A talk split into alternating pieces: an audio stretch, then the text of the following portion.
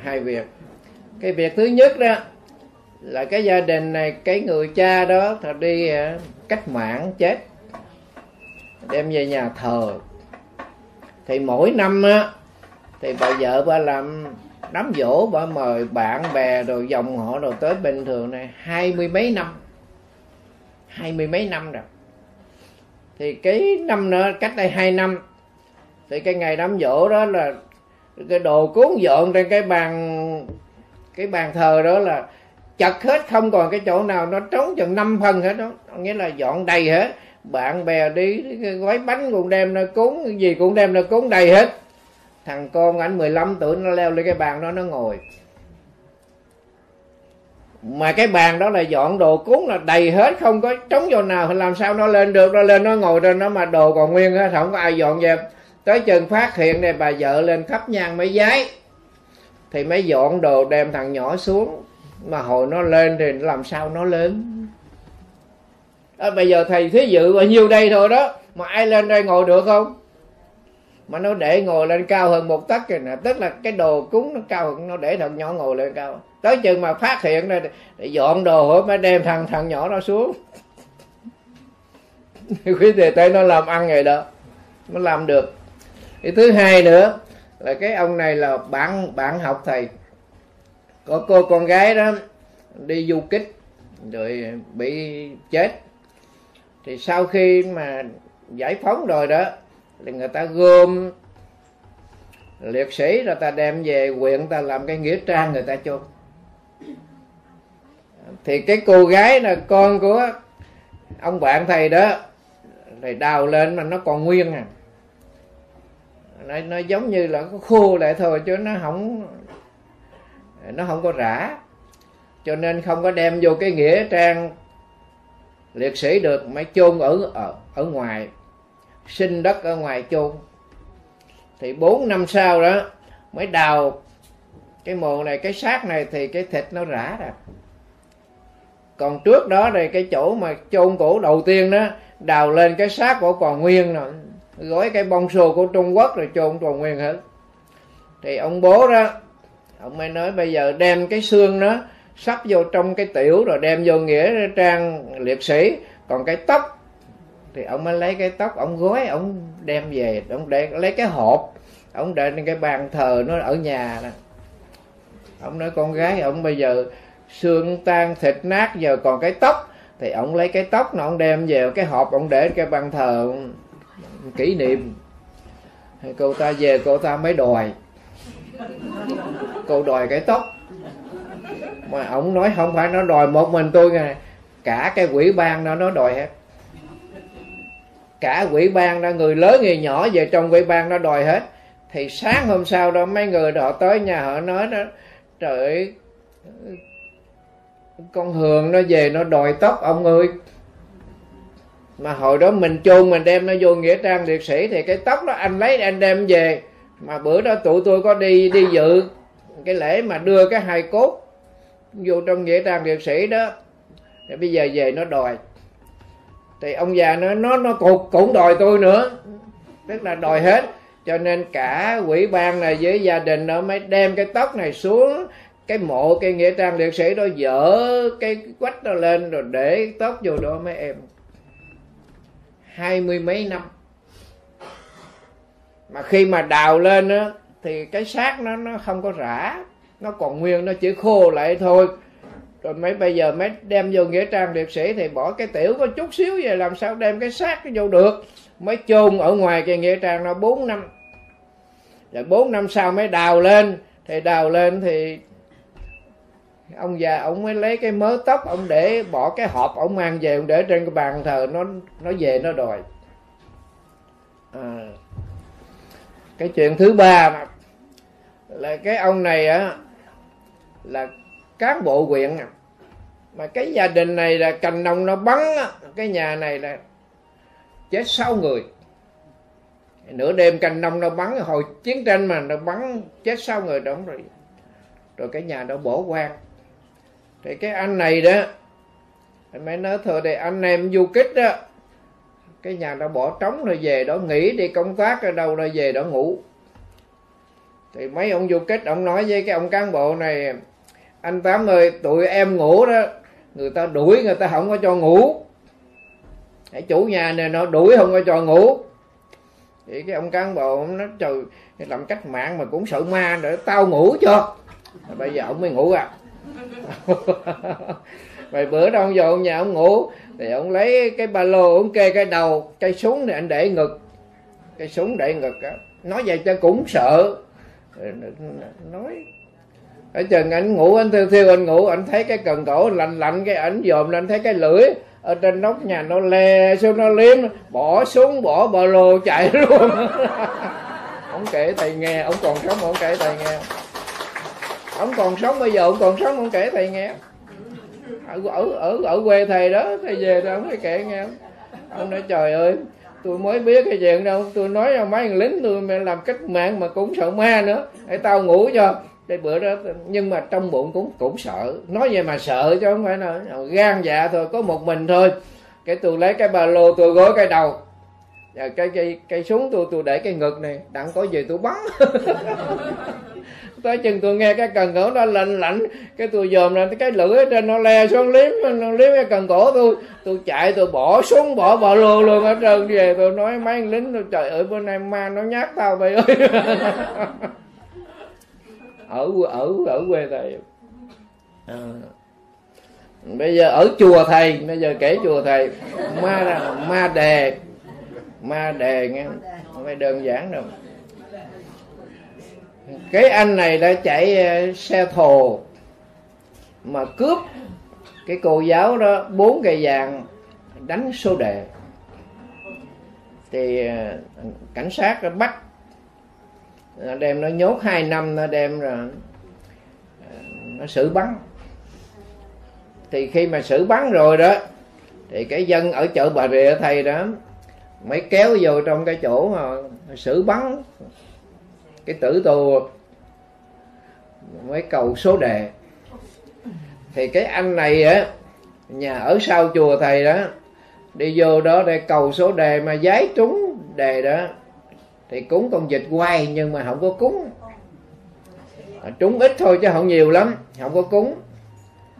Thì bắt đầu á là thua lại thua nhiều tiền lắm.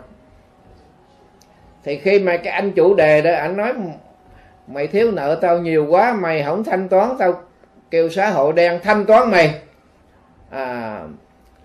Thì cái quan hồn mà xử bắn đó, nó đem cái anh này nó giấu. Ảnh làm bốc xếp ở chợ Bà Rịa đó, cải rau ở Đà Lạt đó, đem về đó. Thì ảnh khuân giác người ta trả tiền ảnh, nhưng mà tại sao mấy bữa rày ra đem về tiền ít quá, bà vợ bà cằn nhằn, bà nói chứ làm rồi cho ai. Tại sao mấy ngày trước đem tiền về bao nhiêu đó mà bữa nay đem tiền về bao nhiêu đó, làm sao mà vợ hai đứa con, hai vợ chồng mà sống đủ. Bà vợ bà cằn nhằn, bà càm ràm. Thế đây cái anh chồng đó, thì cái dòng linh mà bị sự bắn nó nhập vô, nó đem nó giấu. Bây giờ về bà vợ bà càm ràm, bà mắng giết rồi nè, cho nên ảnh mới hành hung với bà vợ, xách ra bà vượt bà vợ. Thì lúc 12 giờ trưa mà quý vị biết, ở trong xóm thầy nó kéo về chùa thầy cả 100 người rồi. Nó 100 người rồi. Thì cái con vợ nó chung vô cầu thang nó trốn. Thì cái anh chồng mà cái người xử bắn nhập vô đó, vô thầy để ngồi xuống, đừng có la, vô chùa đừng có la, cái gì nói đừng có la. Anh ngồi xuống. Nhưng mà cái đặc biệt, quý vị biết con mắt của anh lúc đó là không có trồng trắng, không có trồng đen, mà trồng đỏ không. Hai con mắt nó đỏ ngầu rồi. Còn cái tóc nó dựng đứng lên cũng như mình lấy cái tăm mà mình cắm xuống gì đó. Ngồi xuống đất đó, anh mới kể cho thầy nghe. Anh kể hết rồi thầy nghe. Quánh số đề, bây giờ thua quá đi, thì cái anh chủ đề mới nói là mày không chung tiền cho tao, tao kêu xã hội đen mày dứt mày. Cho nên con thấy tội nghiệp quá, con dẫn con đi giấu. Cái tâm linh nó nói con thấy tội nghiệp, con dẫn cái xác này đi giấu. thì đâu có tiền đi bốc xếp, đâu có, mới đem tiền về cho bà vợ chút đỉnh gì đó. Bà vợ bà cầm ra bà mắng bà chửi, con tức, con nói đồ ngu. Ta đem ta giấu cho để nó xã hội đen nó hành hung mà không biết, là chửi bới nữa. Thầy nói thôi cái chuyện đó thế gian người ta không có biết. Bây giờ thầy xin đừng có nóng giận, đừng có nóng giận nữa. Bây giờ cái số tiền đó, cái xác này nó thiếu nợ bao nhiêu, thầy nói gia đình nó trả. Bây giờ gia đình ta yêu cầu đó, còn làm sao cái xác này đừng có đánh số đề nữa, chứ không là tội nghiệp quá, đã nghèo rồi mà chơi số đề nữa là chết. Cái tâm linh nó, sư phụ lấy cây kim á, lấy chỉ quấn cái đầu cây kim rồi châm 10 cái đầu ngón tay rồi nặn máu ra, chấm lên cái tờ giấy trắng, 2 cái bàn tay, xong rồi đốt giấy nó bỏ vô nước cho nó uống, nó không có đánh nữa. Thầy nói thôi được. Thầy nói mấy cô lấy kim lấy chỉ lên quấn cái kim rồi chích mấy đầu ngón tay nặn máu, lấy 2 tờ giấy trắng chấm xuống rồi đốt cho nó uống, xong bây giờ không đánh nữa. Xong rồi nói sư phụ ơi may lắm, con mời sư phụ ra nhà con chơi, hỏi nhà con ở đâu, cái chỗ mà xử bắn đó. Thì may đó, nó chở thầy ra chỗ đó, thì cái cây thánh giá nó cắm đó, rồi ở dưới cái gốc cây thánh giá nào là mì gói, nào thuốc lá, nào bánh ngọt rồi đó, để lung tung. Thầy hỏi ở đâu chứ họ đi xin số đề họ cúng đó sư phụ, họ đi xin số đề họ cúng đó đâu. Rồi ngoài cái đường đi vô trong cái chỗ xử bắn đó có một cái hàng cây, cái nó đi ngang nó hỏi sư phụ biết sao mà ta đem quần áo cũ ta treo lên mấy cái cây đó không? Thầy nói ai biết đâu, chuyện trong núi trong non ai biết đâu con đó. Mấy người đi xin số đề con nhát, cho nên họ sợ ma, họ lấy quần áo cũ họ treo lên đó, họ sợ ma đâu, con làm đó sư phụ. Trời đất ơi, thầy chơi cái gì kỳ cục vậy? Nó kể cho thầy nghe nó làm. Có chừng về đó, nghe nó nói sư phụ ơi cho con uống rượu bữa nay, mai con quy y. Sư phụ không có cho uống rượu. Thằng anh nó chở thầy, nó này đi chiếc xe gắn máy, thằng anh nó chở thầy. Thì ba thầy trời vô cái quán đó, thằng anh nó mới lấy cái ly, mới kêu cho nó ly rượu. 1 thùng 3 lít uống hết, 3 lít rượu đế uống hết, lấy cái bát mà ăn phở đó uống cho ông thầy uống cái ly nữa. Thằng anh nói trời ơi mày uống cái gì đâu, ma quỷ uống cái uống vô cái mày. Ngày mai thầy quy y không uống nữa. Ngày mai sư phụ quy y không có cho uống rượu nữa, bữa nay cho uống rượu 1 bữa thôi. Thì thằng anh nó tưởng đâu chứ bình thường thì một người uống 1 ly rượu trắng rượu đế mà lấy cái ly nó mua chút xíu thôi. Thì nó chỉ cái thùng, nó lấy cái thùng, nó lấy cái tô mà ăn phở đó, nó đổ rồi uống hết. Thầy đứng đó thầy hết hồn luôn. Chấm dứt thầy về thì quy y rồi là không có uống rượu nữa, không vấn đề nào. Tới bây giờ nó nuôi 2 thằng con, nó học đại học bình thường. Chấm máu 5 cái ngón tay này, rồi in vô cái tờ giấy đó, rồi đốt 2 cái tờ giấy đó cho nó uống, là nó không có đánh số đề nữa. Mà cái tâm linh nó chỉ cho ai mà biết.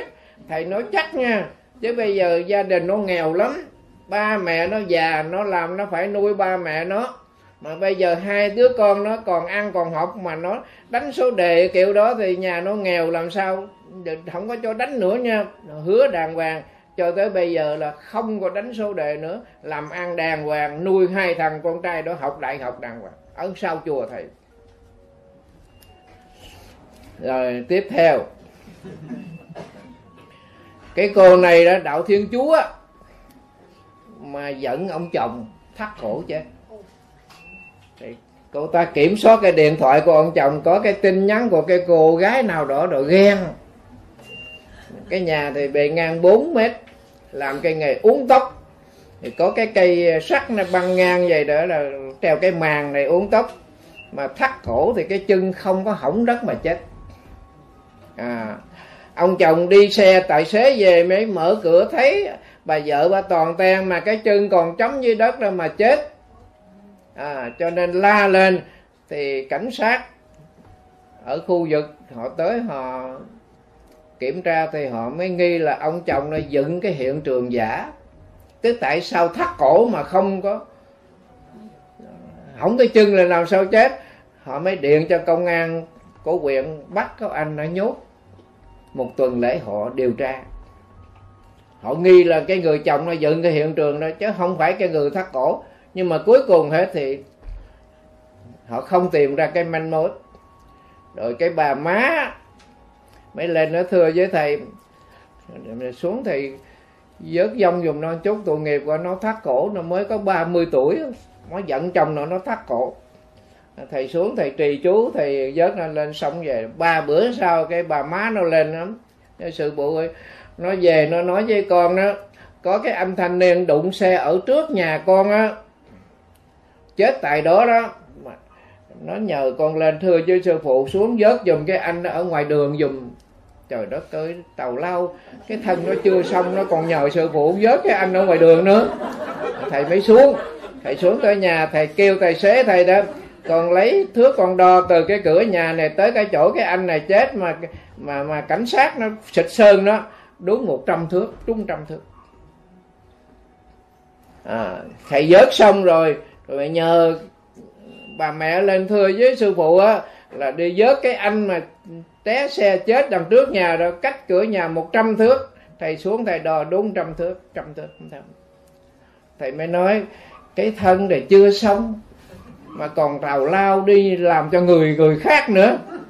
Như vậy đó thầy thấy là cái cô Thiên Chúa này cũng có kết quả, mà cái anh mà đụng xe chết ngày này cũng kết quả, là cũng nhờ thầy mà, cũng nhờ thầy làm mà nhập vô má rồi. Bây giờ cái thằng xì ke, cái thằng ma xì ke ở đằng sau chùa thầy á, 19 tuổi, hồi thầy làm chùa đó thì nó có chạy qua nó làm công quả, lúc đó nó 15 tuổi, 18-19 tuổi. Thì nhà có 2 mẹ con mà nó ở cái thời kỳ thứ ba, nó tiêu chảy dư lắm. Bà má thì sáng ra ngoài chợ đi bán, mà nó ở nhà nó phóng quế, tôi tanh hôi lắm. Có cái người em ruột làm bác sĩ ở trên bệnh viện Chợ Quán á, thì bà mới đem nó lên bà bỏ nó trên đó. Thì cái mục đích là thôi bỏ nó trên để cho nó chết. Có ông cậu nó trên rồi bỏ nhà xác rồi đem nó về chôn. Chứ bây giờ ở nhà có một mẹ một con mà nó bày hày nó dơ như vậy thì làm sao đem nó bỏ trên nó chết. Ở trên Chợ Quán mới đem nó ra cái nhà xác bỏ nó đó. Thì cho hai má nó đem nó về chôn cất đàng hoàng. Nó về nó nói với em nó đó, em không phải em ruột, em chú bác cái nhà kế bên đó. Nó nói qua chùa nói sư ông lên nhà xác ở Chợ Quán đó, rước nó về cho người ta đánh nó đông đánh nó chịu không nổi. Thì má nó qua nó mới nói thằng Chiến nó nhập vô. Thằng em chú bác nó nói nó nhờ thầy lên nó thầy vớt nó, chứ giờ ở trên ta đánh nó chịu không nổi. Thôi đi, tối khuya này đi. Thầy qua thầy mới nói bây giờ trên đó họ đâu có cho sư phụ tụng kinh, làm sao mà ấy được con. Nó nói đâu có tụng kinh gì, sư phụ giái tên con à, con đi về à, không có tụng kinh gì hết. Thôi đi, sáng đi. Thầy nói với má nó bây giờ chị bao chiếc xe, thầy đi riêng, tôi đi riêng, tôi lên tôi vớt nó rồi hai mẹ con đi về. Tôi đi giảng ở dưới Mỹ Tho rồi chiều tôi mới về tôi quy y cho nó.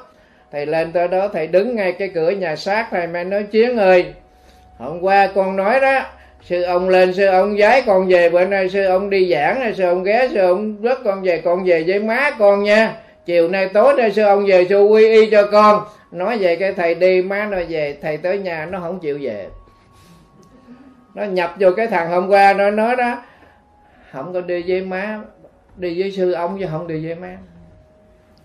Nó ghét má nó, má bỏ, má con bỏ con mà, đâu có tình cảm gì, đem con lên nó bỏ cho chết. Đi với sư ông chứ không có đi với má. Thầy phải lên cái nhà xác ở Chợ Quán nó, thầy rước một lần nữa, đi xe thầy về nó mới chịu. Để vậy má nó không chịu, nó không chịu. Nói như vậy thì quý vị biết mà ở sau chùa thầy đó. Bây giờ tới Nha Trang, tới thầy học ở Nha Trang đó. Nha Trang có mấy cái chuyện đặc biệt lắm. Năm 72 đó là cái sân bay Nha Trang đó, thì chung quanh cái sân bay đó người ta làm cái hầm trú ẩn, bởi vì mấy ông cách mạng ở trên núi Lồng Bò đó thì 1-2 giờ khuya là pháo kích xuống sân bay, cho nên á, chung quanh cái sân bay đó dân người ta làm cái hầm, thì có mà pháo kích thì họ gia đình họ chung vô đó, thì cái anh Phật tử này đó, thầy chiều ảnh xách cái đàn binh ảnh rọi cái hầm nhà ảnh, không bữa nào cũng rọi hết, sợ rắn rít đâu đó, ảnh cẩn thận lắm. Thì tới 1 giờ ảnh nghe trên núi Lồng Bò nó đề ba rồi, thì ảnh đánh thức, ảnh đưa con cái anh vô, thì 1 người vô rắn nó khè, rắn hổ, 2 người vô nó khè, 3 người vô nó khè. Ảnh nói trời ơi rắn ở đâu trong dữ vậy sao vô, không dám vô. Mới gõ cửa cái nhà kế bên đó, mới mở cửa cho gia đình ảnh qua bên đó tị nạn. 11 người, cái nhà đó 11 người. Thì trái cành nông nó rớt ngay cái nhà đó, sập cái nhà hết. Sáng anh về ảnh dọn dẹp thấy máu không ở trong cái hầm đó. Ảnh nói trời ơi, nhà mình đi ra khỏi hết rồi, ai chung vô cái nhà này mà chết. Anh thắc mắc là có người chết đây có máu, nhưng mà kiểm tra lại là 11 con rắn, rắn ông, rắn bà, rắn cha, rắn con, và 11 con, nhà ảnh 11 người, 11 con rắn chết.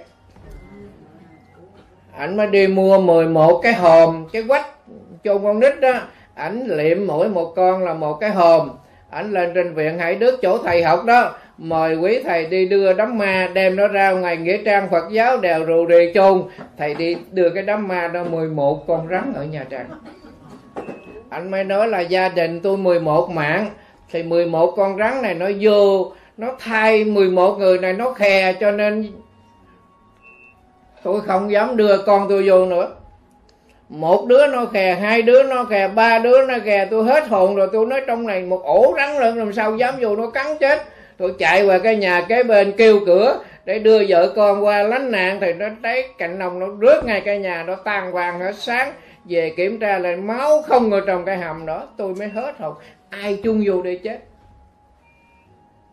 Gia đình mình đi ra hết rồi ai vô đây. Tới chừng dọn dẹp hết thì phát hiện là nhỏ lớn 11 con rắn hổ, hổ mang lắm, 11 con. Cho nên ảnh mới hết hồn để tan luôn, gia đình ảnh để tan. Rồi ảnh mua mấy cái quách nhỏ nhỏ đó, anh liệm cứ cái quách thì con rắn, cái quách con rắn là lên trường Phật học à Hải Đức đó, mời chư tăng xuống để tụng một thời kinh Di Đà niệm Phật, rồi đưa 11 con rắn ra cái nghĩa trang của Phật giáo đèo rù rì để chôn. Thầy có đi đưa chôn. Câu chuyện thứ hai ở Nha Trang đường Độc Lập, cái gia đình có cái bà mẹ chết, thì lên trên Viện Hải Đức mới thỉnh chư tăng xuống làm lễ nhập liệm. Thầy đi với 4 chú nữa, là 5 thầy trò đi. Xuống dưới thì ở ngoài cửa đó thì người ta chuẩn bị hòm rương rồi này kia khác nọ để làm lễ nhập liệm. Thầy hỏi gia đình chứ bà già nằm ở đâu, thì cái ông con trai lớn nói má con nằm ở trong phòng đó. Thầy mở cái cửa vô, thầy thấy cái giường của bà nằm cái mùng đồ còn nguyên hết, mà bà đứng ở cái kẹt tủ. Cái người con trai đó nè run hết hồn rồi. Thầy cũng sợ nhưng mà mình phải làm gương, cho nên mình sợ như chủ nhà nữa là sao. Đại khái là dòm thấy bà đứng ở trong cái kẹt đó, mà mặc đồ tan rồi, mặc đồ liệm rồi, mà cái mùng thì còn nguyên, không có cái dấu đi ra, mà tại sao bà ra bà đứng ở đó. Thầy thấy lạ quá, mà 4 chú thì còn ở ngoài, thầy hỏi cho ai vô, có một mình thầy thôi. Thầy mẹ nói bây giờ anh bình tĩnh nha, đừng có la, là báo chí nó tới nó làm cái chuyện này lùm xùm lắm, để tôi xử lý. Tôi ra tôi mới nói mấy cái anh mà thợ liệm đó, anh lấy mấy cái sợi dây thường đó là liệm này, nam thất nữ cửu, nói người nam á thầy bãi sợi dây, mà người nữ thì chính như này cột lại như cái đòn bánh tét cái đó. Thầy lấy 2 sợi dây thầy nối lại, cái thầy lấy cái cây cái thầy mới lọn vô cái cổ. Thầy không dám đụng, mà nói vậy chứ cũng sợ chứ không dám đụng. Lòn qua cái cổ, nặng sợi dây nó qua bên đây, cái thầy mới đến anh lấy cái nệm mình bỏ xuống đây, anh dắt với cái mùng lên, lấy cái nệm để ở đây. Thầy nắm 2 cây sợi dây thầy kéo cái bà già bà ngã xuống liền, cứng ngắc không có động đậy. Nhưng mà ai đem dựng bà già đó thì ở trong nhà hoàn toàn không ai biết. Mà nếu như bà đi ra đó thì cái dấu, cái mùng nó phải có cái dấu đi ra được. Cái mùng ém bốn phía hết mà bà đứng ở cái góc đó thì làm sao bà đứng. Liệm liền, liệm tới khác liền, chiều đưa đi chôn liền, gia đình sợ quá. Nhưng mà thầy thắc mắc hoài đấy, ai ở trong gia đình đó đem bà già dựng rồi đó, con cháu người ta ai mà làm cái chuyện đó. Cái thứ hai, nếu như bà già bà đi ra được đó thì cái mùng phải có cái dấu bà mới ra được, mà bà cứ ngắt hết rồi, 8 tiếng rồi, 10 tiếng đồng hồ rồi liệm. Nhưng mà thầy thắc mắc cái đó không biết làm sao đâu, không biết làm sao mà bà ra được ở đó, ở Nha Trang. Câu chuyện thứ ba nữa, cũng ở Nha Trang, thì cái nhà này đó là mấy ông cách mạng đào cái hầm ở trong này. Khi chiêu hồi nó ra nó chỉ đó thì lính quốc gia họ vô họ mới kêu đầu hàng, rồi mấy ông trong cái hầm không có đầu hàng, nó liền cái đầu đạn vô đó, 6 ông trong cái hầm đã chết hết. Bây giờ nó bắt cái hai vợ chồng cái ông chủ nhà này, nó bỏ tù, nhà chứa Việt Cộng. Sau đó thì hai ông bà ra tù rồi mới lên Ban Mê Thuột lập nghiệp trồng cà phê. Cái nhà đó bỏ, cái nhà đó bỏ hôm nay rồi hết. Thì ở trong xóm đó đó họ mới nghe là 30 giờ rằm hai cái ngày đó thì họ nghe có cái tiếng hát mà của quân giải phóng người ta hát ở trong cái nhà đó. Họ sợ, họ lập cái miễu. Bây giờ trong cái làng đó họ lập cái miễu để họ thờ mấy ông liệt sĩ đó, vì họ nghe là mấy ông hát nhạc giải phóng mà. Họ biết là 6 cái ông chết trong cái hầm đó, bây giờ đó họ về họ hát. Thì mỗi năm đó ở làng này người ta làm cái lễ cầu siêu, thì hai vợ chồng cái ông chủ nhà ở Ban Mê Thuột đó về đó dự cái lễ đó. Thì cái năm đó bị cúng chiến sĩ họ làm heo, đâu có cúng chay đâu. Thì hôm đó họ làm con heo chết rồi thì họ để đó, họ đi nấu nước sôi để họ tiếp tục họ làm. Con heo nó bỏ nó đi mất rồi, nó trao ra ngoài cái đám cây sau, nó nằm ở ngoài đó. Thì cái ông này đổ thừa, cái ông kia, ông A đổ thừa, ông B đổ thừa qua đổ thừa lại, mà không biết lý do sao con heo nó mất. Cãi nhau hả? Thì mấy cái ông liệt sĩ đó mới nhập vô cái bà chủ nhà đó, nhập vô bà chủ nhà rồi mới nói là anh em chúng tôi ở đây đó là phù hộ cho dân làng ở đây, cành nông nó bắn mà không có trúng nhà ai hết, mà không có ăn heo, mà năm nào cũng cúng hết, tụi tôi giấu. Họ xác nhận họ giấu. Thôi bây giờ đó là mỗi năm làm kỷ niệm thì cứ làm, nhưng mà làm chay thôi chứ không có sát sanh, không có làm heo.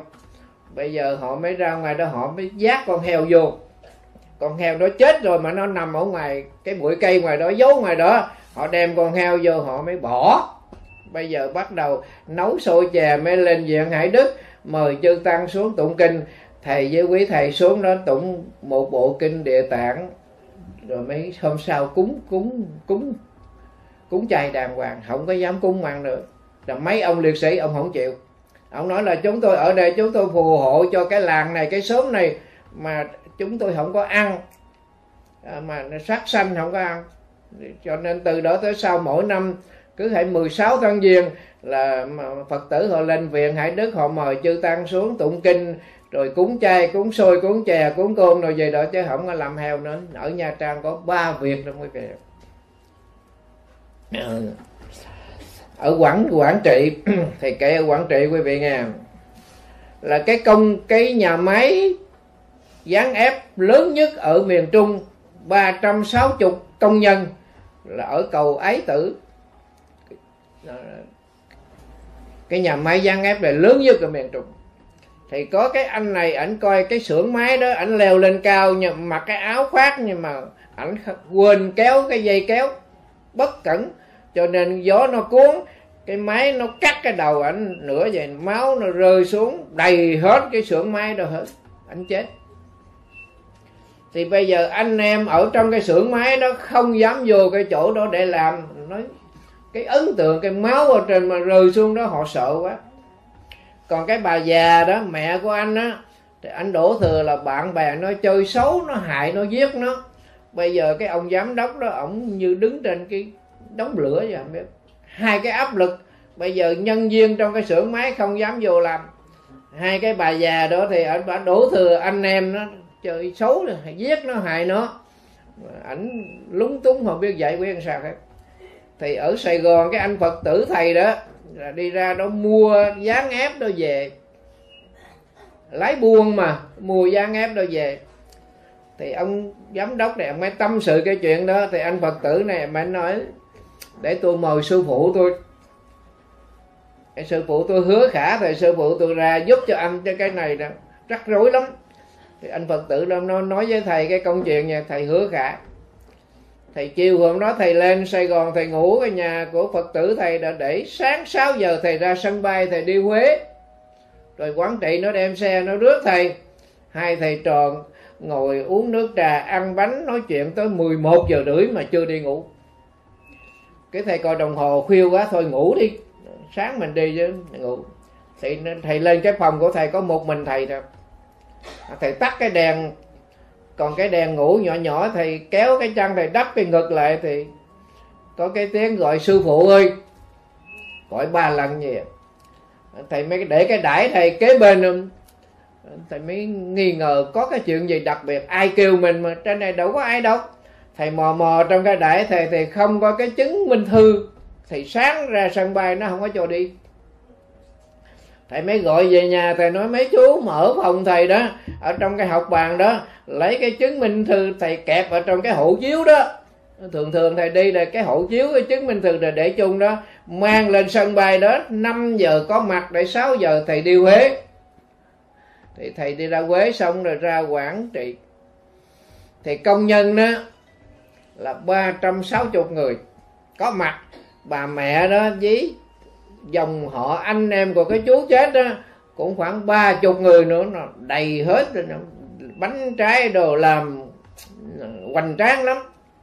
Tưởng đâu thầy cúng cái gì, thầy nói khỏi, thôi bây giờ dọn cái bàn Phật, rồi dọn cái bàn Linh để kế bên, lấy cái hình của cái anh chết rồi để kế bên cái bàn Phật ở đây, xôi chè đồ thì sắp để chung quanh đó. Bây giờ thầy đốt một bó nhang lớn này, mỗi một anh công nhân này 1 cây. Thầy cầm cái khánh, bây giờ thầy đi trước, thầy niệm Phật, mấy anh đi sau niệm Phật với thầy nha.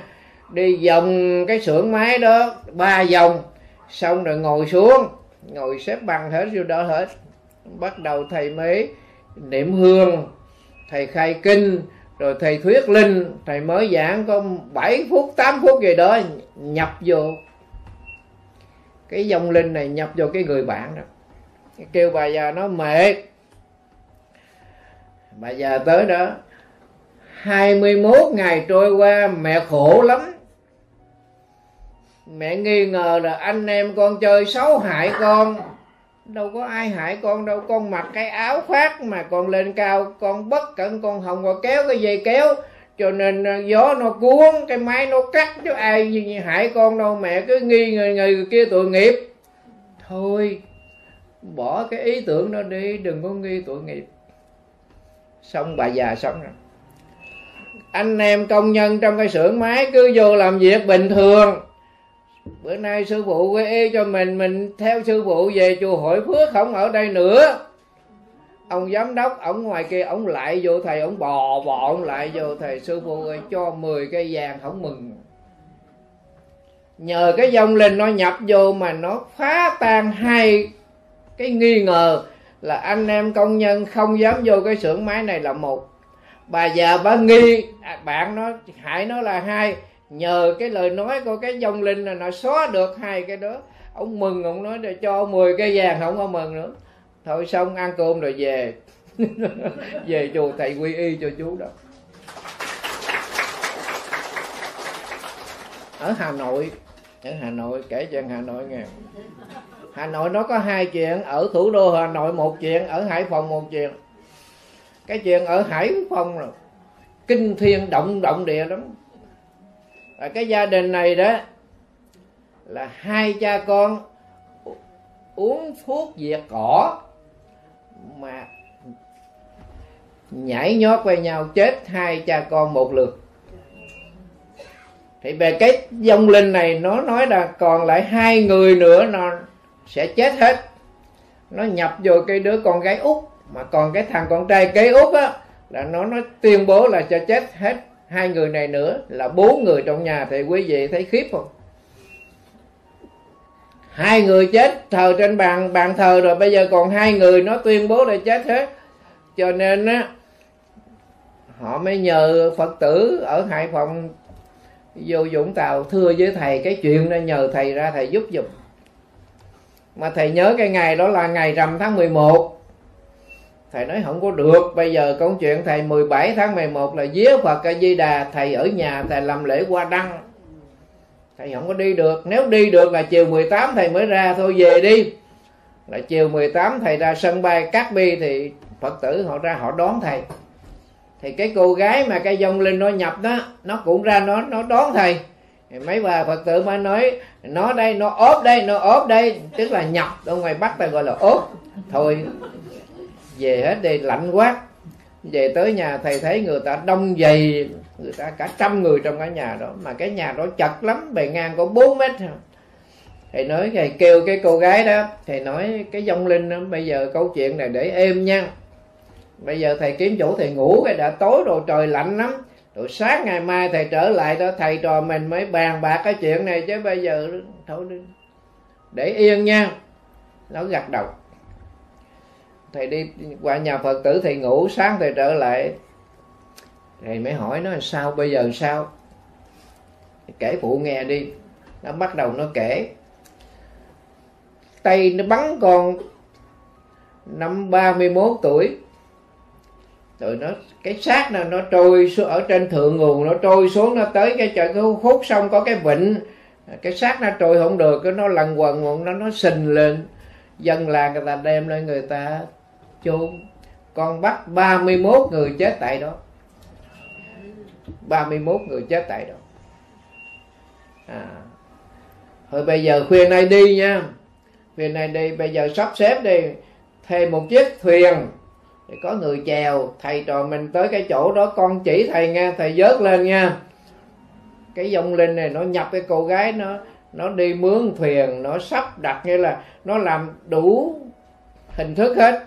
Lại đó 10 giờ hôm sau bắt đầu đi. Thì trên chiếc thuyền đó là thầy là một, cái ông chèo thuyền là hai.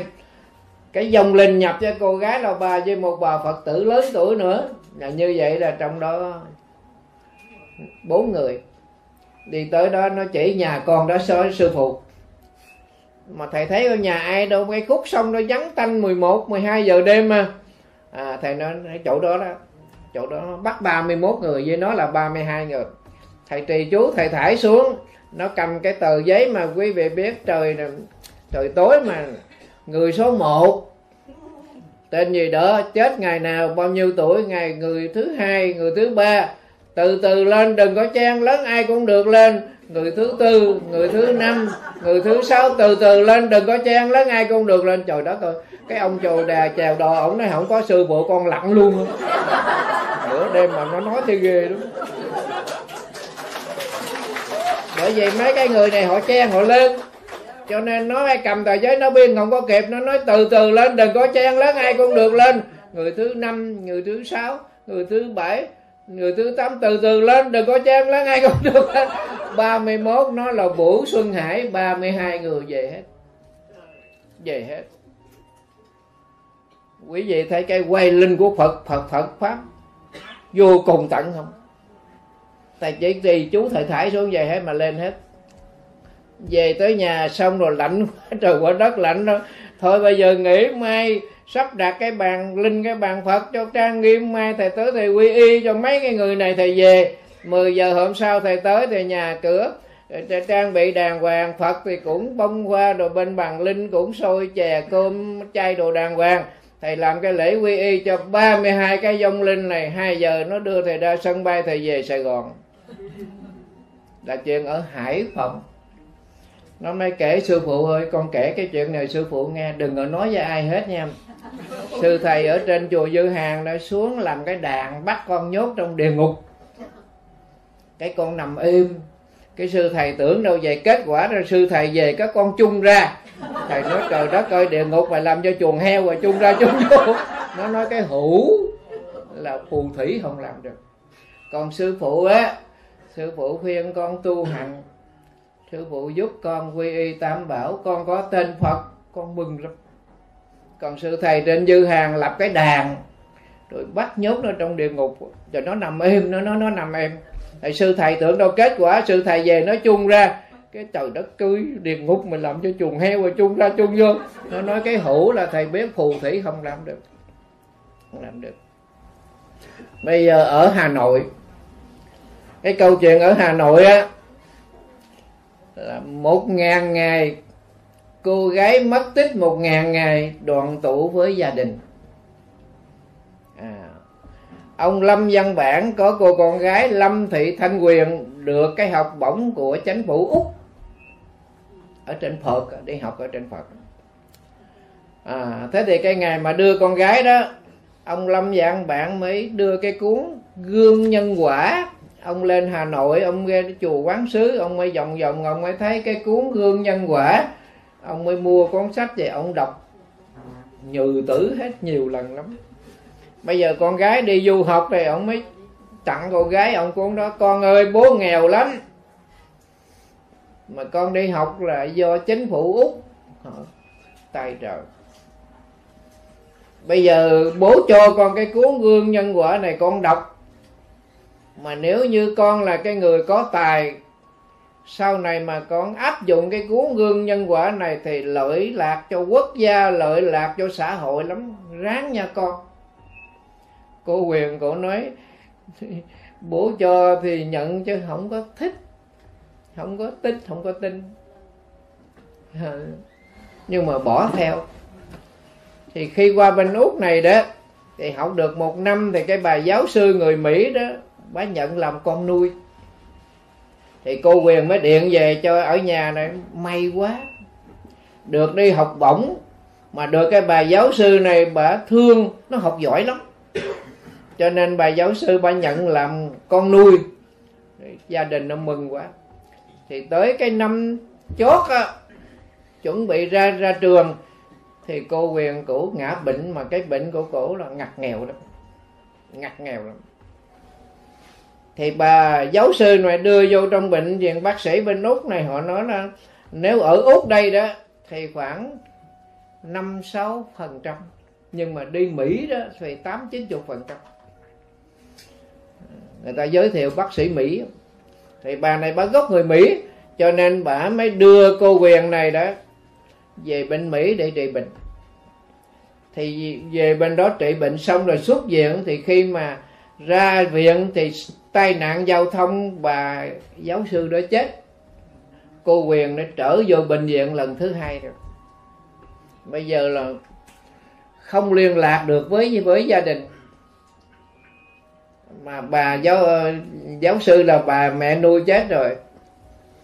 Thì khi mà cổ ra viện lần thứ hai nữa, cổ quên hết những cái gì cổ học, cổ quên hết 10 phần, quên hết 9 phần. Bây giờ giữa một cái xã hội như Mỹ mà không có thân nhân, mà không có tiền, mà cái trình độ văn hóa thì bây giờ không nhớ cái gì hết, thì làm sao sống. Cổ mới nhập với bọn châu Phi, nhập cái bọn của châu Phi. Thì nó dẫn cổ đi chỗ này, nó dẫn đi chỗ kia, nó cho ăn rồi. Bây giờ tóc tai cổ vì quá chất rồi, nó rụng tóc hết.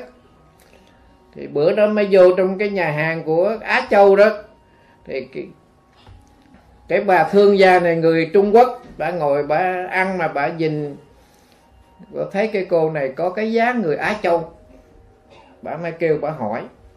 Thì cô Quyền mới nói được với bà thương gia này đã, Hà Nội Việt Nam, có hai câu thôi, Hà Nội Việt Nam. Thì bà thương gia này bà mới giúp đỡ cho cô Quyền là bỏ cô Quyền vô cái container mới chở về Trung Quốc, xuống tàu về Trung Quốc. Rồi từ Trung Quốc đó bà mới đưa cô Quyền về Móng Cái, tức là cái biên giới của Trung Quốc và Việt Nam, bả cho cô Quyền một số tiền để cô Quyền về Hà Nội. Nhưng mà cụ đi dọc đường thì tụi bọn xấu nó lấy tiền hết. Cụ đi về từ Hà Nội, từ Móng Cái mà cụ về tới Cầu Giấy là đi 20 ngày mới tới. Thì về tới Cầu Giấy rồi thì cái bà bán sách cũ ở bên đường đó, mà cụ mới thấy cái cô Quyền này đi lang thang, bà ta mới lợi dụng. Hỏi địa chỉ đâu thì không nhớ, không biết. Mới ngồi coi cái hàng dùng cho bà đi gom sách cũ. Thì cô Quyền ngồi ở đây đó, ngày thứ nhất, ngày thứ hai thì cái bà chủ nhà mà cho thuê cái mặt bằng đó đòi tiền mặt bằng, thì bà này bà trốn mà đi mất, cái bà bán sách cũ bà đi đụng mất rồi. Cô Quyền ngồi coi cái hàng sách cũ đó. Thì tình cờ cổ mới gặp cái cuốn Gương Nhân Quả, cổ mới lật cái bìa đằng sau và thấy cái số điện thoại nhà của ông Lâm Văn Bảng. Cổ mới vô trong cái nhà cái bà cho thuê cái mặt bằng đó, mượn điện thoại bà mới gọi về nhà. Thì đầu tiên mẹ của cô Quyền mới bắt điện thoại nói lạc, lộn số rồi cô ơi.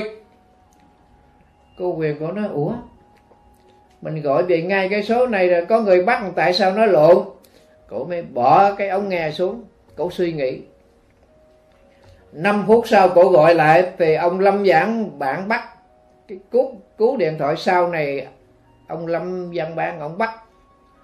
Cô Quyền cổ nói bác ơi, nhà bác có người con gái tên Lâm Thị Thanh Quyền đúng không? Ông Bảng ông trời ơi, con tôi như vậy 1000 ngày. Cái cuộc điện thoại đó ông Lâm Văn Bảng ổng nhận được thì mới thông tin là cha con gặp nhau. Thì ông tính từ cái lúc mà cô Quyền rời khỏi Việt Nam đi qua Úc du học cho đến giờ phút này đúng 1000 ngày. Cô gái mất tích 1000 ngày đoàn tụ với gia đình. Bây giờ ở trong đó nó có hai cái việc giải mã. Thứ nhất là cái cuốn Gương Nhân Quả, tại sao cô Quyền mang đi Úc ở bên Phật mà bây giờ nó chạy về Hà Nội, nó ở ngoài đường.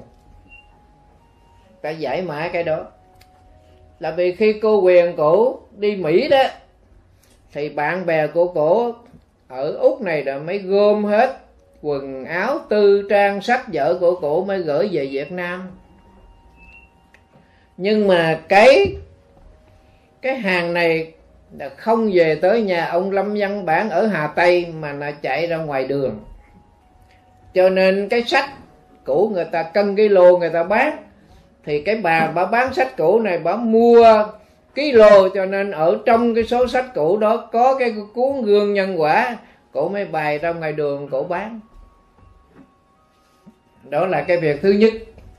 Cái việc thứ hai này là cô gái này ngồi trong cái container mà từ Mỹ mà về Trung Quốc thì làm sao mà ngồi được. Bây giờ quý vị đặt cái giả dụ này, không khí ở đâu mà thở. Thứ hai, máy nó rọi thì nó phát hiện ở tù. Cái thứ ba này, cô này cổ ngồi trong đó, nếu có thức ăn nước uống nhưng mà đại tiểu thì làm sao? Ba cái việc đó quý vị đặt vào vấn đề. Thầy cũng đặt lại cái vấn đề đó, không thể nào có chuyện đó hết. Một con người ngồi trong cái container hàng thì giống như hàng để trong đó, nó khóa kín lại thì không khí đâu mà thở, thì chết. Mà cái bà thương gia này sao bà khùng quá vậy? Bà đi buôn mà sao bà khùng điên vậy? Đem người ta bỏ trong đó thì máy nó rọi để ở tù, nó là điệp viên, nó bắt nó bỏ tù, nó xử bắn rồi chứ đâu phải đơn giản. Cái thứ hai nữa, đại tiểu làm sao trong đó mà đi, đúng không? Bây giờ người ta mới giải mã cái chỗ đó, cái chỗ khó khăn đó về mặt tâm linh. Là vì ông Lâm Văn Bảng đó đi bộ đội mà trong cái thời chiến đó là bạn bè của ổng chết, là ổng chôn cất. Rồi cái tư trang, cái kỷ niệm gì của bạn bè ổng giữ lại hết. Có khi cái viết máy, có khi cái lược chảy tóc, có khi là sổ nhật ký, có khi cái đồng hồ ổng giữ lại hết. Ổng giữ lại hết. Bạn bè của ổng khi mà ổng giải ngũ rồi ổng về đó thì ông mới làm một cái nhà truyền thống nhỏ nhỏ đằng trước nhà ông đó, thì ông đem cái đồ đó ra ông để ngoài đó kỷ niệm. Thì cái ngày 20 thì cái ngày Tết là cái ngày mà ông khánh thành cái nhà truyền thống đó, ông mời bạn bè ông tới để mà chuyển cái kỷ niệm của đồng đội của ông ra ngoài cái nhà truyền thống đó. Là cái ngày đó là cô Quyền gọi điện thoại về, cha con mới gặp nhau. Thì công chuyện này là các vị bộ đội tâm linh bạn bè của ông Lâm Văn Bảng đó giúp đỡ cho cô Lâm Thị Thanh Quyền này từ Mỹ mà về Trung Quốc mà về tới Hà Nội là do tâm linh mấy ông liệt sĩ đó làm. Nếu không có cái tâm linh đó thì không thể nào cái bà thương gia này dám làm cái chuyện này. Không có ai trời thần đất thánh nào mà dám bỏ một con người trong cái container mà chở đi từ Mỹ về Trung Quốc. Rồi thứ hai nữa là nếu bà có để thức ăn thức uống gì trong cái container đó cho cái cô Quyền này ngồi trong đó mà sống đó, giờ đại tiểu này làm sao con người sống, đâu phải cái tượng đá đâu, giờ đại tiểu làm sao đó nè. Cái thứ ba nữa là đưa lên máy nó rọi, nó giống như là an ninh phi trường mình vô nó rọi, nó biết hết. Thì nó đưa nó rọi này, trong cái container này có con người trong này, nó nghi là bà này là đưa gián điệp đi ở tù chứ, tử bắn nữa trong đơn giản rồi. Bà trả lời sao với an ninh? Cho nên ba cái việc này là cái tâm linh đó họ che hết.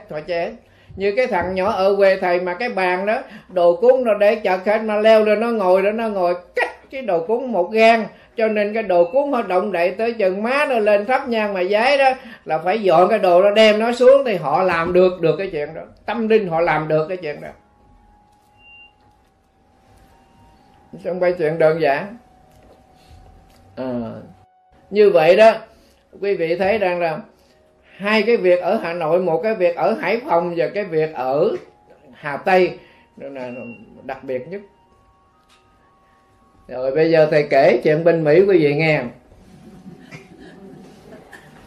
Thấy mà trong bệnh viện, chuyện này chuyện thiệt đó.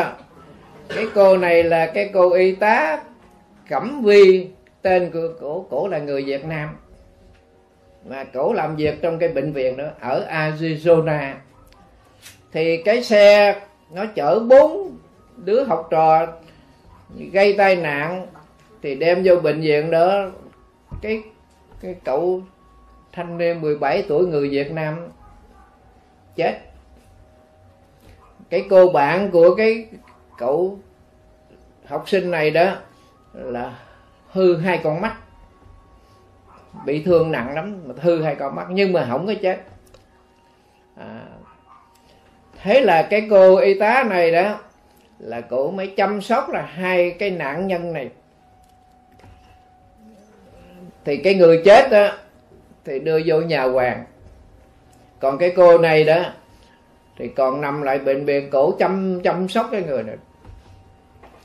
Thì cổ mới tự động cổ ngồi là cổ thấy còn một cái bóng thanh niên ở đằng xa đi tới, mà cổ có một cái nhận định là trong đây, trong cái phòng này, cái chỗ này là không có một người nào, giảng lai sao có cái người tới. Thì cái bóng này lần cổ thì cổ nhìn thấy một cậu thanh niên, cô ơi cô giúp giùm em, cái tai nạn giao thông 4 người chết đó, ở trong cái xe đó còn một cái ví của em, mà trong cái ví đó có một cái vật quý nhất, cô giúp giùm em nha. Thì cô y tá này cổ nghe như vậy, cô không biết cái sự việc nó như thế nào, làm sao mà giúp. Nói như vậy nhưng mà không biết làm sao mà giúp. Thì sau đó ngày hôm sau thì ông cảnh sát ông mới tới, ông nói cái cô y tá đó là cái chiếc xe mà tai nạn giao thông 4 học sinh mà gặp nạn đó, bây giờ chiếc xe đó là đồn cảnh sát nó kéo về. Thì ông mới kiểm soát ở trong cái xe có một cái ví, mà trong cái ví đó có một cái giấy đặc biệt, đó là cái bằng lái xe. Mà ở cái góc cái bằng lái xe đó thì có cái chữ là hiến xác. Thì bây giờ đó, ở trong bệnh viện này là cha mẹ của cái cô gái này đó là người, nếu ai mà tặng cho con mắt thì ghép vô cho con của mình thì có khả năng là sẽ thấy. Ước ao cái chuyện đó. Nhưng mà động viên tới cha mẹ của cái cậu học sinh này là thì cha mẹ cậu học sinh này không bằng lòng. Nói con tôi còn trẻ, nó chết bất đắc kỳ tử, đau khổ lắm, bây giờ mổ xẻ nó là vợ chồng tôi không bằng lòng. Nghĩa là họ cương quyết, họ không cho. Mà gia đình của cái cô gái này là tha thiết để xin cái cặp con mắt để ghép cho con mình. Nhưng mà cha mẹ của cậu học sinh này là không cho. Thế là bây giờ cái bằng lái xe đó thì ông cảnh sát đó đưa cho cái cô y tá này, cô y tá này mới đưa cho cha mẹ của cái cậu học sinh đó. Thì cha mẹ cậu học sinh đó bất ngờ là đọc cái chữ là hiến xác. Bên Mỹ nó cho 16 tuổi lái xe, cho nên cái cậu học sinh này 17 tuổi là có cái bằng. Mỹ nó 16 tuổi nó cho lái xe. Thì bây giờ cha mẹ của cái cậu học sinh này mà nói con tôi nó có cái nguyện đó thì vợ chồng tôi chấp nhận cho, không có cãi nữa, không có thắc mắc gì được hết. Thế là cha mẹ của cô gái kia mà nghe là cha mẹ của cái cậu học sinh này nhận được cái bằng lái xe, mà trong cái bằng lái xe đó có cái chữ là hiến xác, là cậu ta đã hiến xác rồi, cho nên bây giờ chấp thuận. Thì trong cái nội tạng của cái cậu học sinh này đó ghép cho 5 người, chứ không phải là hai cô gái mà 5 người được sống hết. Cẩm Vy đó kể lại cái câu chuyện là thấy ma trong bệnh viện. Như vậy để quay về cái tình bản thôi. Là để cái cô này là người yêu của cái cậu này. Nhưng mà mới có là trung học, là chuẩn bị lên đại học, mà cái tai nạn đó là người con gái đó hư hai con mắt, mà cái người con trai này là chết. Thì cha mẹ của người con gái đó là ước ao là xin cái cặp con mắt rồi để ghép vô cho con mình. Nhưng mà cha mẹ của cái cậu học sinh đó là phản đối, không bằng lòng. Theo mình nghĩ là tâm lý của mình chắc mình cũng không có cho đâu quý vị. Đau khổ quá, con mình nó chết như vậy mà bây giờ mà mổ xẻ nữa rồi chắc cha mẹ không ai không bằng lòng. Đến khi mà cảnh sát đó, tức là cái tâm linh này nè, nó dẫn dắt cho ông cảnh sát đó lấy cái ví đó đưa cho cái bị cô gái này, là cái cô y tá này là gặp cái cậu thanh niên này rồi. Cậu thanh niên này hiện hồn đi ở trong bệnh viện cho cô y tá, cô Cẩm Vy này thấy rồi. Vậy cho nên á, là khi mà cái ví của ông cảnh sát này đưa cho cái cô y tá này, cô y tá này cậu mở ra, cậu thấy cái bằng lái xe này, cái hình của trong cái bằng lái xe đối với cái người chết này, cái xác chết này giống nhau. Bây giờ cả cái tập thể của bệnh viện đó, bác sĩ đó và bao nhiêu người đó, họ rất là trân trọng. Họ thấy rằng cái người bạn mà chết rồi bây giờ phải cho cái cặp con mắt đó, mà chẳng những cái cặp con mắt không, còn tim, gan, phèo, phổi nữa. Lấy cái bộ phận của cái cậu học sinh này mà ghép cho 5 cái bệnh nhân ở trong cái bệnh viện đều sống được hết. Là quý vị thấy tâm linh. Câu chuyện thứ hai nữa là thầy giảng ở chùa Như Lai Thiền Tự. Cái chùa này là mua cái nhà thờ làm cái chùa rộng lớn, đất đai đều nhiều lắm. Chiều Phật tử họ đưa thầy tới, thầy nói ủa sao thầy đi giảng mà đưa vô nhà thờ? Không có, cái mua cái nhà thờ gửi cái thánh giá xuống đem chữ giảng lên, khiêng Chúa ra khiêng Phật vô tận cái chùa. Còn cái hình thức cái nhà, nguyên cái nhà thờ thầy hết hồn. Ủa sao nay đi giảng vô nhà thờ giảng? Mua cái nhà thờ làm cái chùa Như Lai Thiền Tự. Thầy giảng tới 9 giờ tối này mới xong cái buổi giảng đó, tối Chủ nhật. Thì xuống xong rồi thì hai vợ chồng anh mới vô nói thưa thầy, thằng con trai con nó nhảy cầu nó chết nay 3 năm. Mà nó nhập vô cái đứa bạn học của nó đi chung với vợ chồng con đó. Nó nói thầy, vợ chồng con đến chùa này mời, thỉnh thầy đến vớt nó lên, người ta đông lắm không cho nó lên. Thầy nói sao con biết thầy ở Việt Nam con qua? Thì hỏi cái con nhỏ đi chung đó, sao con biết thầy Việt Nam qua mà con nói với gia đình đi trước này. sư phụ xuống phía trường New York, con ra con đón mà. Ừ đó coi, sau khi đâu nó cũng biết ở trường. Tức là thầy xuống phi trường New York thì cái tâm linh nó ra phi trường nó đón thầy. Cho nên lên tới cái bang này đó, nó mới nói là gia đình của cái chú chết này mà ghé chùa Như Lai Thiền Tự rồi mời thầy đến giấc đâu lệnh. Mà thầy từ New York mà thầy xuống cái dòng biển đó là 4-5 bang ra, đâu phải nó gần đâu, đi 4-5 bang rồi nữa. Rồi xong thôi đi. Lên tới cái cầu đó 6 giờ sáng. Trời đất ơi, nó lạnh quá trời quá đất lạnh rồi. Thấy mênh mông núi rừng không. Thầy mới nói rồi đi rồi không có đem nhang đèn, không có hoa quả lễ vật cho sao tụng kinh. Cái con nhỏ đó anh mới nói đâu có tụng gì. Phụ niệm Phật cho con tên là Trần Văn Hùng, 17 tuổi. Ừ thôi vậy cũng được, khỏi có lễ nghĩa vậy cũng được, thôi giờ niệm Phật nha. 4 thầy trò niệm Nam Mô Tiếp Dẫn Đạo Sư A Di Đà Phật Tiếp Độ Hương Linh Trần Văn Hùng 17 tuổi. Thầy niệm có 3 câu, nó vỗ tay về sư phụ về. Thôi về.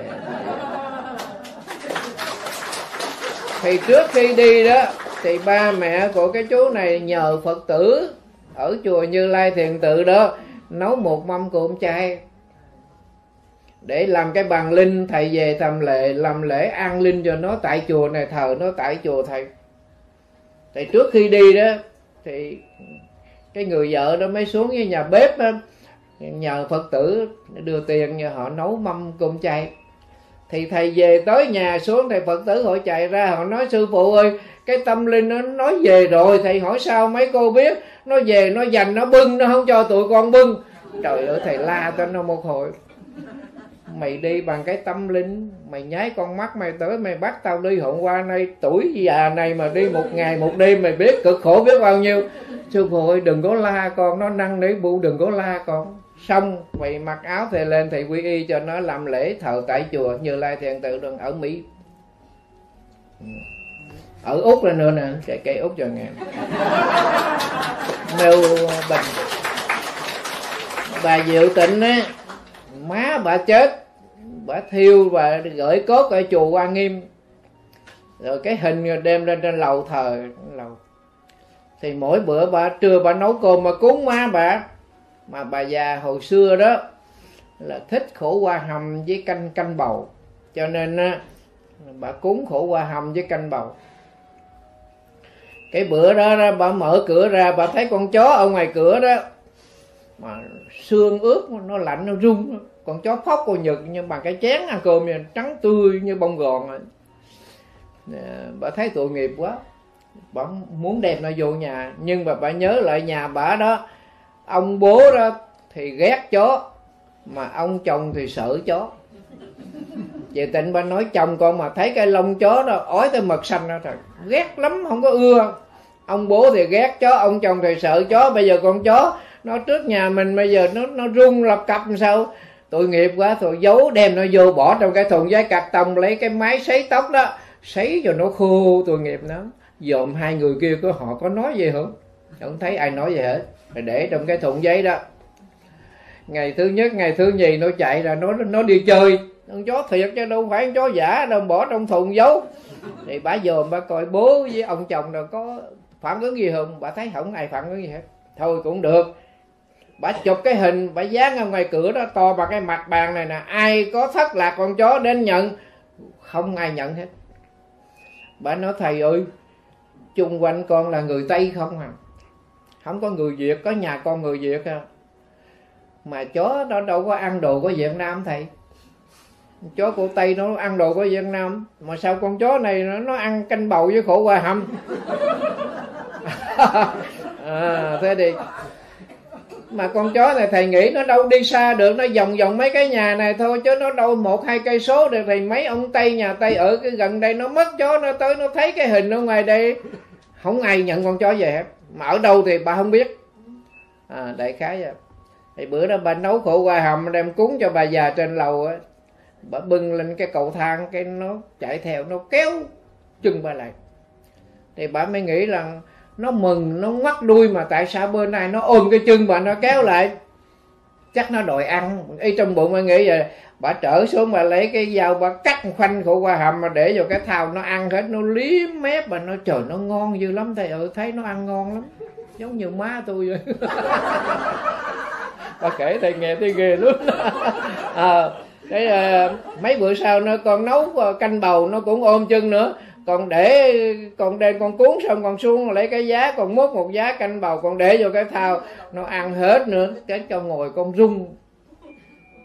Má mình hồi xưa còn sống thích khổ qua hầm với canh bầu, bây giờ con chó này ở đâu nó tới nhà mình mà nó ăn khổ qua hầm với canh bầu rồi, chắc má mình quá, chắc má mình quá. Bây giờ là bả sợ mà hai người thì không sợ. Bây giờ ông bố rồi ngủ với chó mà ông chồng đi làm về đó thì bê con chó lên ngực đi vòng cái nhà rồi để xuống, mà bả thì sợ, còn hai người này hết sợ. Đổi lại rồi chuyện đặc biệt không? Bữa đó bà mấy lời bà nói với thầy, thầy ơi ông già con á, ổng thích cái băng thầy giảng đó, mà ổng nói quy y với thầy chứ không quy y với ai hết á. Bây giờ con mới nói thầy ở Việt Nam sao quy y, bữa nay con nghe thầy qua con thưa với thầy quy y cho bố con, thầy nói thôi đem lại chùa đi. Bố mắc cỡ lắm, bố không có đi, bây giờ phải về nhà thôi, thôi đi về nhà.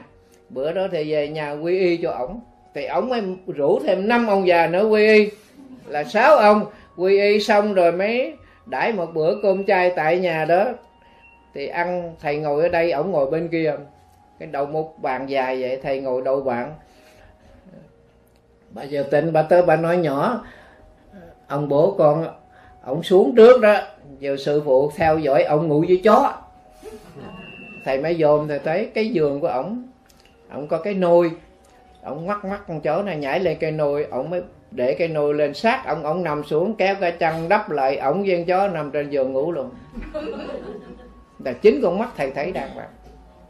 Mà cái ông đó là ghét chó mà bây giờ là ngủ với chó, còn chồng của bà đi làm về rồi bê con chó lên ngực đi giáp cái vòng rồi để xuống này, hai người này bây giờ thương chó ngủ chó, còn bà Diệu Tinh bây giờ sợ chó, rồi nghĩ là má ăn canh bầu với khổ qua hầm.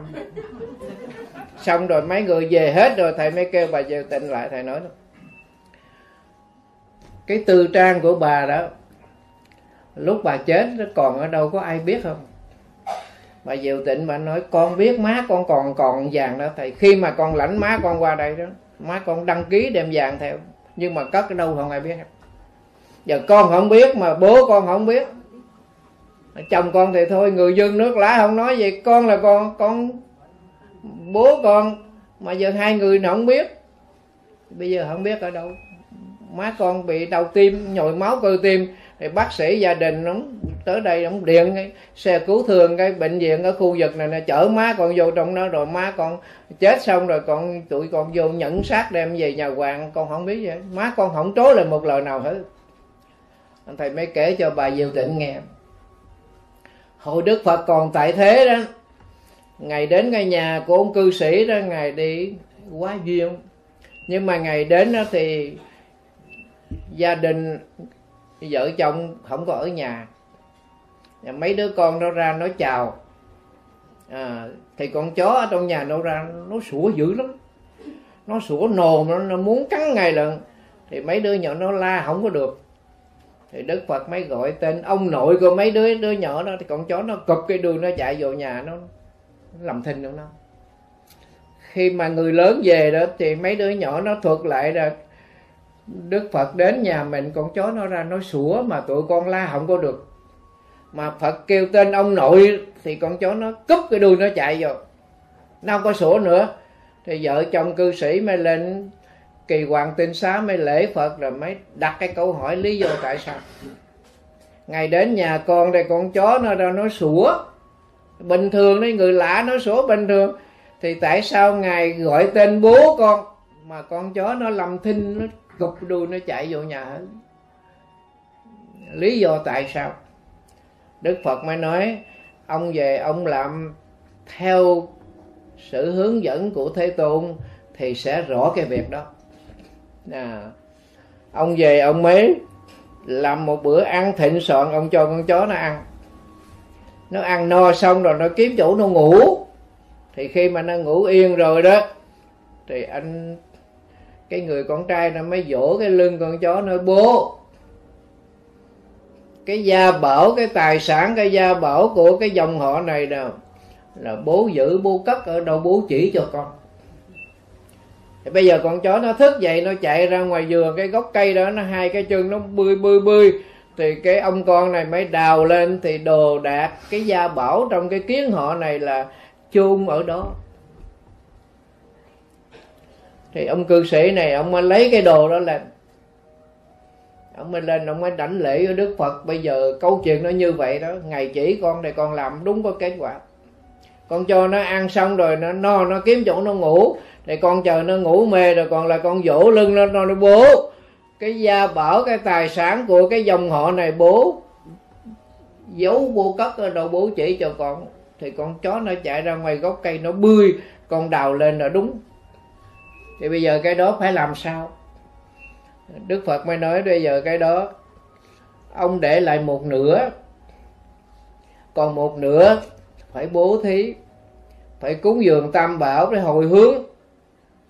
Vì ông tiếc của tham tiền mà không đi được, trở lại làm con chó để giữ cái của trong cái nhà đó. Thầy kể câu chuyện đó cho bà Diệu Tịnh nghe.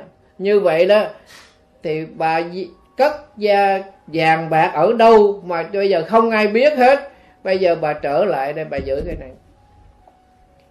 Bà Diệu Tịnh bà nói tụi con đâu biết ở chỗ đâu mà lấy lên, phải tụi con biết lấy lên thì tụi con cũng làm như vậy đó, nhưng mà không biết ở đâu.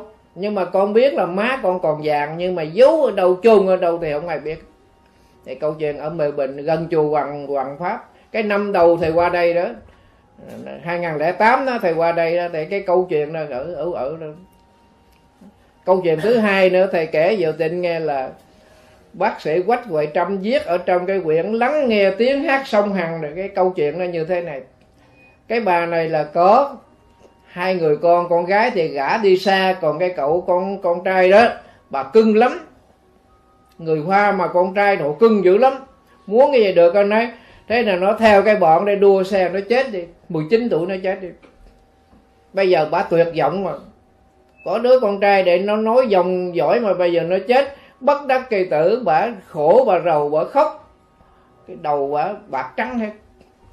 Thì bữa đó ở trong cái khu phố đó họ tổ chức đi hành hương, mà họ thấy bà ở nhà khóc hoài, cứ thương con khóc hoài. Mấy bà mới cho bà một cái vé. Bây giờ chị em tôi cho bà một cái vé, không có lấy tiền. Bà đi thập tự, bà đem cái tên của con bà đó đi gửi 10 cái chùa đóng u minh cầu siêu cho nó. Bà mới nói thôi mấy bà ơi, vui sướng gì, con tôi chết tôi đau khổ lắm, không có đi. Thôi mấy bà đi đi. Mấy bà mới nói bây giờ bà khóc nó có sống được không? Nếu bà khóc mà nó sống thì cũng nên khóc, nó không có sống. Nhưng mà bà đem cái tên nó về chùa để cầu siêu độ cho nó được siêu thoát. Như vậy mới gọi là thương con, chứ không phải thương con ngồi mà khóc. Thì bà nghe vậy cái bà bắt đầu bà đi. Bà đi 8 cái chùa rồi, được 8 cái chùa rồi, tới cái chùa này bà thấy vườn tược, cây trái rồi cửa nẻo rồi lớn quá. Cái bà mẹ lễ Phật xong bà hỏi cái thầy tri khách đó: thầy ơi, cái chùa tôi thấy nhiều việc quá, mà có ai giúp việc cho chùa không, chứ chùa làm gì hết. Thầy tri khách nói có, ở đây có một người họ giỏi lắm bà, giỏi lắm. Một người thôi mà cửa nẻo đồ họ quán xuyến đồ họ làm giỏi lắm. Tại ý của bà đó, bà nói thầy tri khách rằng cho bà gặp mặt cái người đó bởi bà cho tiền. Thầy tri khách bà kêu tiểu hổ. Con chó sao nó chạy lên, nó thấy bà nó chống hai cây giò, cái nó chảy nước mắt. Bà dòm con chó bà cũng chảy nước mắt, vì thằng con của bà ở nhà nó tên là Tiểu Hổ.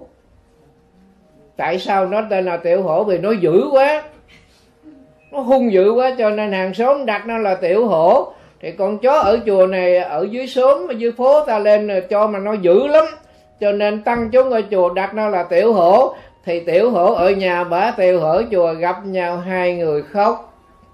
Thầy tri khách mới nói con bà đó con bà đó, chứ nếu không phải con bà thì không có cái thái độ này. Nó vừa gặp bà xong nó chống hai cái tay là nó chảy nước mắt, nó không sủa.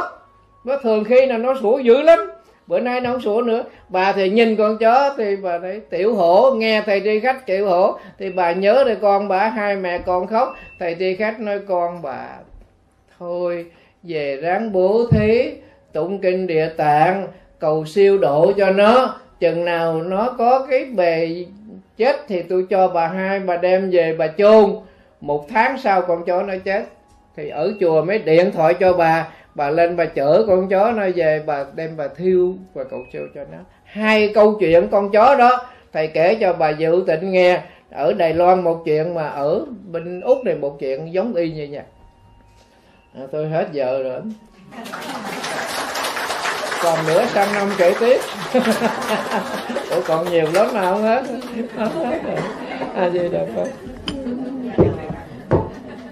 Nam mô Bổn Sư Thích Ca Mâu Ni Phật. Đạo tràng chúng con xin tri ân hòa thượng đã gần 2 giờ đồng hồ. Hòa thượng đã đem những bài pháp, những bài tâm linh thật hay và vô cùng ý nghĩa. Chúng con không biết gì hơn, xin y giáo phụng hành, y giáo phụng hành, y giáo phụng hành. Và chúng con cũng luôn cầu nguyện hồng ân Tam Bảo gia hộ cho hòa thượng luôn được nhiều sức khỏe, để mỗi năm hòa thượng sang đất Úc một lần để đem giáo lý của Đức Phật mà ban rải cho tất cả chúng sanh, nhất là Phật tử ở phương xa như đạo tràng chúng con tối hôm nay. Và sau chuyến Hoàng Pháp Úc Châu, hòa thượng sẽ trở về quê nhà để làm Phật sự. Chúng con chúc hòa thượng được thượng lộ bình an. Và một lần nữa chúng con xin thành tâm cúi đầu đảnh lễ tri ân hòa thượng, cúng dường tam bái. Và chúc thật cũng xin chúc cho tất cả quý vị Phật tử bạn đạo gần xa đã bỏ thời gian đến đây nghe hòa thượng thuyết giảng tại gia đình chúng tôi. Chúng tôi không biết gì hơn, cũng cầu nguyện hồng ân Tam Bảo cho quý vị Phật tử bạn đạo gần xa luôn được an lạc trong ánh hào quang của Đức Phật. Nam mô A Di Đà Phật. A Di Đà Phật. Thầy quên kể cái chuyện thầy quảng pháp ở bên Âu Châu, thầy quy y cho con két với con chó, thầy kể quý vị nghe.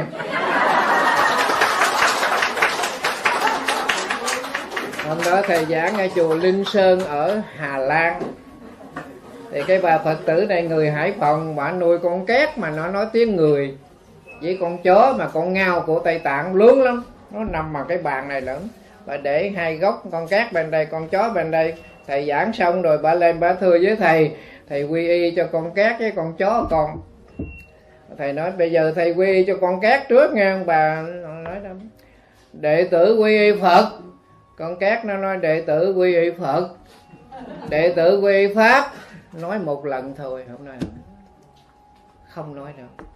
Bà nói năn nỉ gì cũng không nói, một lần tôi lắc đầu. Để thôi thì quy y cho con cát, có quy Phật thôi. Bây giờ con ngao con chó nha, bà nói với con ngao thầy quy y cho nó nha, đệ tử quy Phật. Wow, nó không nói được nhưng mà nó nghe. Đệ tử quy Pháp nha. Wow, đệ tử quy Tăng nha. Wow, bây giờ đọc pháp cho con minh. Wow, wow. Cả cái đạo tràng nó cười quá rồi cười luôn. Nó nghe, nó nghe. Quý vị thấy không, con thú nó còn có Phật tánh, chứ đâu mà nó Phật tánh nào, nó không tánh làm sao thầy quy y cho nó nghe được. Rồi đặt pháp cho nó cũng nghe luôn. Minh wow, nó wow thôi, đặt nó minh wow. A Di Đà Phật. Ai mời quý vị hồi hướng A Di Đà Phật. Nguyện đem công đức này hướng về trong tất cả đệ tử và chúng sanh đều trọn thành Phật.